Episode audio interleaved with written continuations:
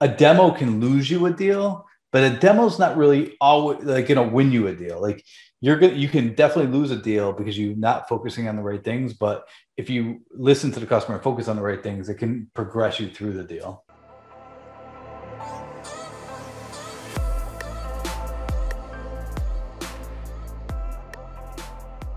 Hey everyone, George Soto here, and you're tuning into Demo Diaries.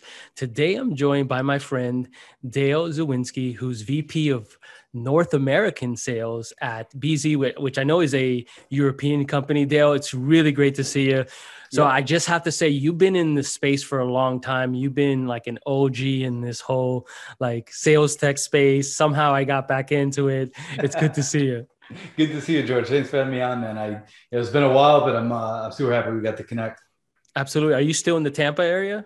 I am. I nice. uh, just south of Tampa, so I'm enjoying it. We, you know, enjoying the the West Coast beach life uh, in Florida. So nice. Yeah. Well, I'm loving it too. My mom's in Tampa, so yeah. I uh, and then our CRO right now at Reprise is in the Tampa area as well. So uh, I'll have to connect with him. Yeah. Yeah, he's a great guy, uh, yeah. uh, Bill. So um, yeah, we'll we'll connect you. Why don't you take a quick second, if you don't mind, just like telling folks a little bit about your career background because you've just done so many incredible things, yeah. worked at some really great companies, and how'd you get to this point running go to market sales for this European organization, Beezy? Yeah. So um, funny story. Actually, in uh, college, I ended up taking coding. So I actually was a coder for a while. So I wrote Pascal, wrote Java, wrote .NET, and I was more in the technical side of the world. But like 1999, the whole Y2K bug thing, I was doing an implementation in New York City, and uh, I was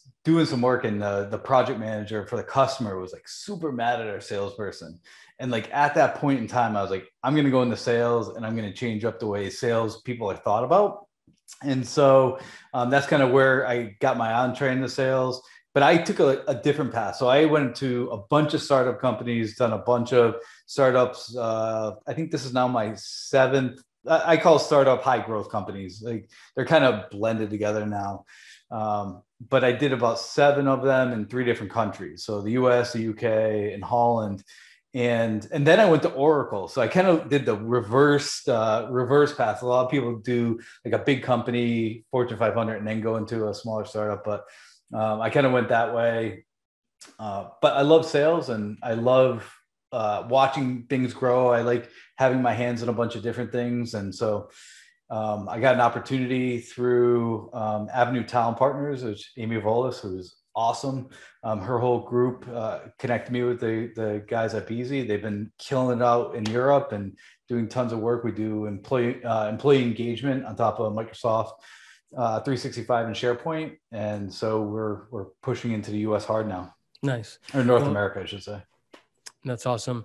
You know, and, and one of the things I think it sounds great uh, about this role is that you're essentially pushing, building out this market of a pre-existing fast-growing companies which has for me that it's it sounds fantastic it's a lot of fun but it also has its you know its process and its challenges is as a sales leader when you're in this situation right where you need a demo environment right to start the demo to companies in the US, it has to be relevant, right? It's going to be a little different than the companies that they've been selling to.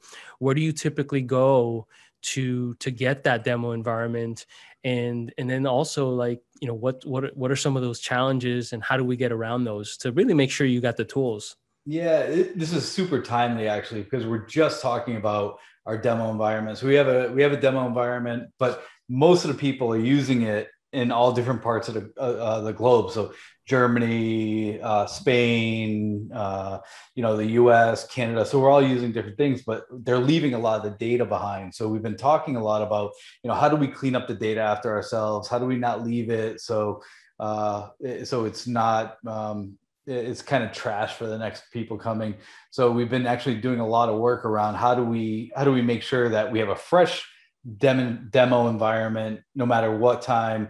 And and the other problem is time zones right? So you know it could be that barcelona or you know spain or germany are doing a bunch of uh, demos but then they're going to sleep but the, then the demo environments you know kind of you know a little bit behind and then we would have to do it in the us so we're we've been talking about how do we structure in such a way that the languages aren't such a big deal. We're very language agnostic so the language part's not a big deal for us but um, just people putting in demos and specific things that a customer may want. So we're starting to figure out do we segment out the demo environments? Do we you know do we give each country their own little demo environment? So we're we're having those conversations as we're as we scale and grow. And the distinctions between the demo environment and countries are they more like, oh, these countries or these types of companies over here like more specific features than another? Um, a bit more generic than that, but I think it depends on how long the, the maturity cycle of the customer. So if a customer has just started off and just brought SharePoint online in-house or they've been a Microsoft 365 customer forever, there's different levels of functionality that they may be interested in.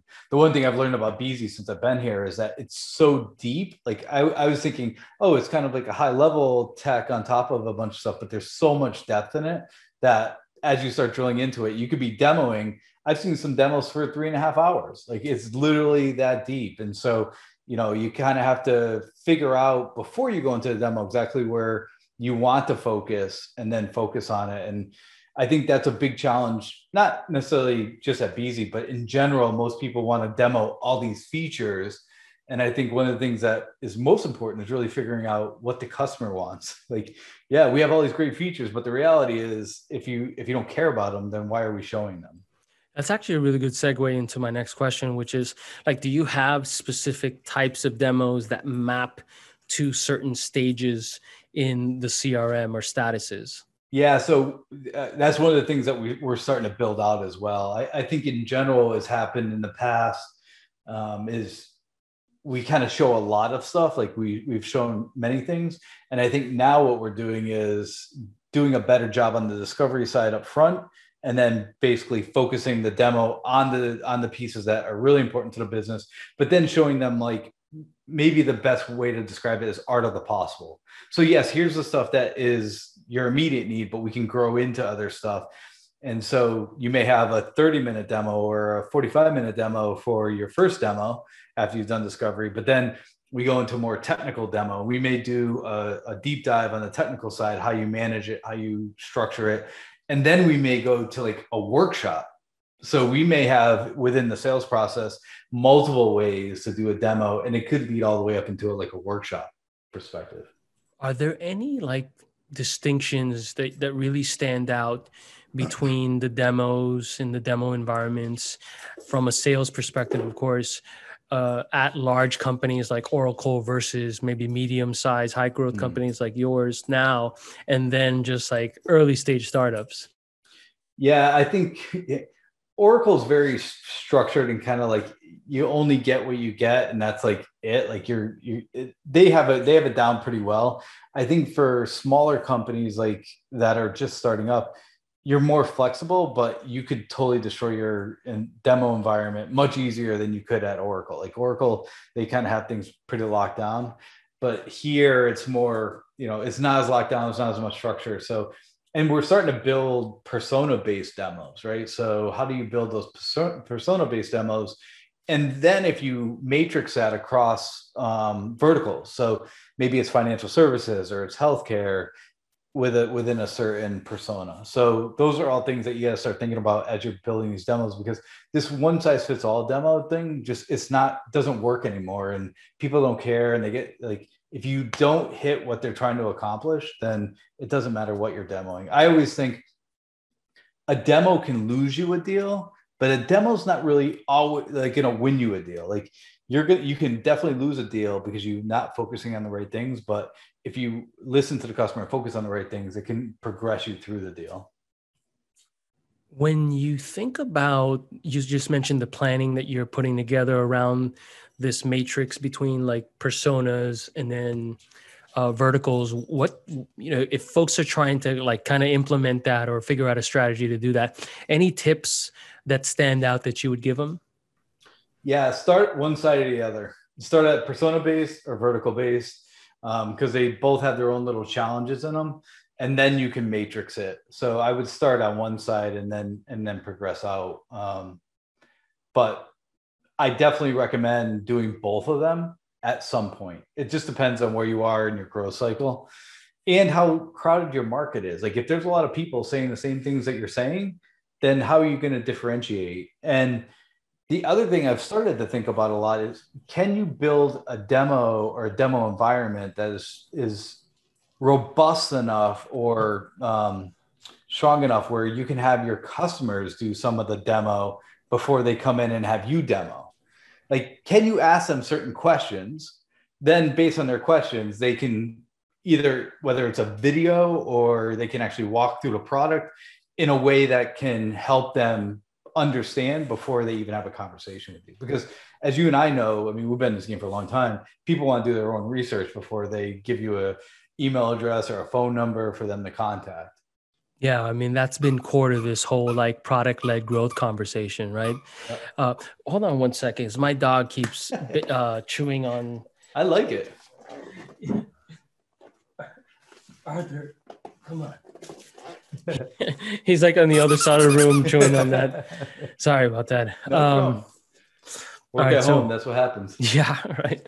Uh, so we'll, we'll start back with the, you know, the product led uh, growth stuff. So yeah, so that's been really core to this product led growth mm. discussion mm-hmm. we've been in, and we've been having. Of course, we're evangelizing this like persona based, vertical based specialization. But I, what I think I'm hearing is like you can actually use customized demos to really differentiate your offering as opposed to the, the, generic one. And a lot of folks might just be giving that generic demo and not really personalizing it. Yeah, I think that happens way more often than not because it's, it's a lot of work. Like one of my rep, one of the reps out of uh, Germany, she's got like a huge demo script and she does it in German and English. And then and then we're building like internal training and onboarding based on personas. And so the demos are really going to be specialized based on the personas because we'll sell into HR or comms, internal comms, but then we'll also sell to IT because IT is managing a lot of the SharePoint stuff. So those demos are completely different. And you got to, you have to nail certain things in those, in those, in those two different um, environments. How are you thinking about onboarding and training your reps to really uh, take this new approach where a lot of us have just demoed, you know, the kitchen sink, you know, is always that problem, which I probably lost a lot of deals doing that early on in my career. Uh, I, I, actually did a, a pretty shitty de- generic demo a couple months ago here, which I was I'm still having nightmares about because uh, I was just like super new and didn't know the product well enough and did the same stupid demo that I did for the first stakeholder to, to a, a, room, well, Zoom room of 20 people, yeah. Uh, which was a total no no, right? So I, I luckily we had uh, when I transitioned to marketing, we had a super rock star take over and she closed the deal. But I don't know, it was a bit a bit embarrassing for me, especially being like someone who really loves sales. And i just like all the stuff that i've trained and thought about went out the uh, the tubes or down yeah. the tube i should say. When i come on so i actually think about onboarding and training a little bit differently. So we use our own platform internally to do a lot of our own training. Um, but i always think about learn the objections. Like what are the objections you're hearing? And then you can map a demo or your presentation and you can start nailing objections. And then if you get really good at it, you can figure out what are the things that you're better than the competitors at and then you can put those into your presentations as like things that you're better at and then they'll figure out that they have to ask the competitor the problem so i think the biggest challenge people have in onboarding is they try to train feature functionality and i think they need to change their mindset to, ch- to train on objection handling and objections and then you'll hear you'll hear the features and functionalities a million times. So forget about those. Look at the objections. Awesome. And how are you tracking whether your reps are actually following this framework? I know it's hard. I've heard like chorus or gong you know but even that is is you know listening to 100 hours of films a bit tough sometimes right? yeah. Um luckily now we're not that big and I am a very hands-on sales leader, so I love being on as many presentations as I can get on. Um, so if there's a presentation, I try to get on it.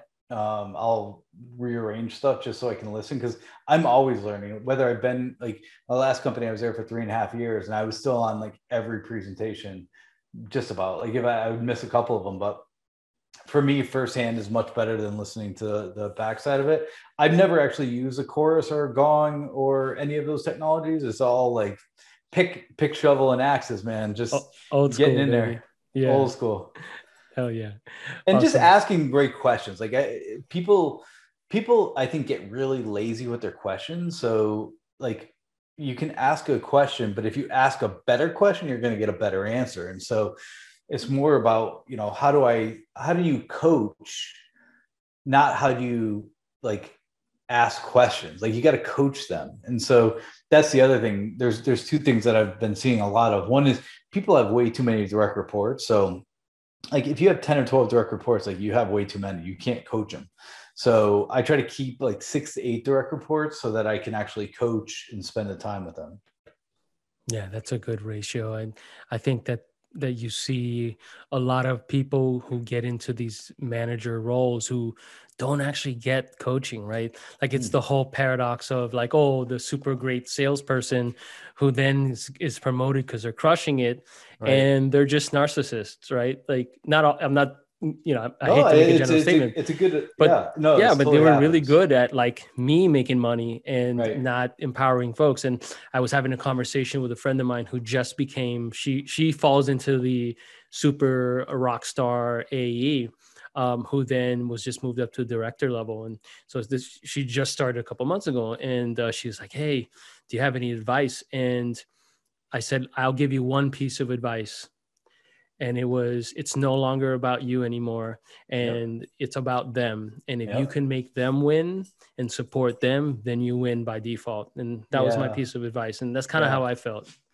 It is. It's good, and I, I that's a great piece of advice. I don't think enough people we don't do enough we don't do enough training for salespeople we do even less training for sales leaders and that's that's a huge issue actually um, and so one of the things i started thinking about is i had a, my when i left my last company my top rep said dale why don't you just go back into individual contributor you'll you'll make so much more money you'll kill it but that's not what i'm about anymore like I, i've made money i'm fine with money um, but my, I love to see people more successful. So I was telling this to someone recently.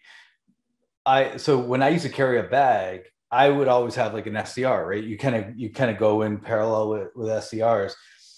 Of the five SDRs, three or four of them are actually AEs now. Like they've graduated, and I used to love coaching them. Like, here's how we do it. This is what I think about. And then they like they got so excited. Like one's an one's an AE at Oracle, one's an AE at ServiceNow. Like they just they enjoyed having those conversations. So yeah, so I just you know for me it's about growing people and coaching, and I just love sales so much, and I I think we have had such a bad um there's there's just such a bad perception about salespeople and and there's it's warranted. Like a lot of salespeople suck. Like so um, i think you have to i think you have to we have to do better as a community. And that is both sales and and helping the leaders. And leaders. Amen. Absolutely you know if you had a a tip one tip because you've done tons of enterprise deals over the course of your career and you know led and managed uh, quite a few reps over the years if you had one tip that you would give sales leaders out there around improving their close rates around enterprise deals something they could like start to implement tomorrow what would that tip be? Ask better questions definitely like ask better questions and it's not about you. Like stop talking about yourself talk, stop talking about your product. I see so many people talk about it. Just be super curious. Stop stop thinking you know everything. The, the problem is people especially if you're super successful and you've been doing success for a long time you start going into deals like thinking you know what they're going to want or thinking you know like go into every sale like you know what was that movie like 40 first dates or something like that? Like you every day is like a brand new thing. It's super hard. It's not easy. I, I don't i can't do it either. But just try to get super curious with your customers and put yourself in their shoes Awesome. And any particular questions that come to mind or types of questions? I think you just have to try to stop being generic and ask them questions about their own business. Like find something out about them. I think I'm trying to remember who this was, like Gabe Villamizar, I think. And he gave me a tip, and I think he got it from someone. Take three minutes, find three facts out about somebody or a company or whatever before you start talking to them, and then get super curious on those three things. Because the questions, it, it's a hard, it's a hard thing to say because those questions lead to other lead to answers that then you're going to have additional questions on. So i think you got to find something either that you can relate to in that person or in their certain situation. It could be um, hey we're seeing a lot of uh, healthcare companies have challenges with xyz and i'm thinking that you're having that same problem. And then if they say yes like that rolls into a lot of other uh, conversations. So it's hard to say one particular question, but I would just say like um, change your I quotient to we quotient. Like if you're talking a lot more, or sorry, you quotient. Sorry, if you're if you're talking about I all the time and you have more eyes than you, then you're talking way more about yourself. So just try to figure out those quotients a little bit better. Awesome. Dale, thank you so much for your time. Very yeah. much appreciated. If folks want to follow you on social media. on LinkedIn. You are yeah. an influencer here. Yeah, you are a thought leader. It, you know. I don't know about that. I, I just I just like to put out con- like Mike. Someone asked me this question the other day. They're like, "How do you come up with content every day?" I'm like, "It's what I ever talked about the day before. Like it, it's it, it, I don't have to come up with it. It's just whatever I'm working on." Yeah, well, following you is like a an MBA in sales and revenue. So awesome. Well, folks, do uh, do follow Dale on LinkedIn, uh, and we will put the URLs to his LinkedIn in the YouTube video here, uh, so you can uh, you can just find it there if, if you are not able to find it searching. Dale, hope to see you in person soon, man. Yeah, you know we have to get uh, together. If you're up in the area, definitely let's connect.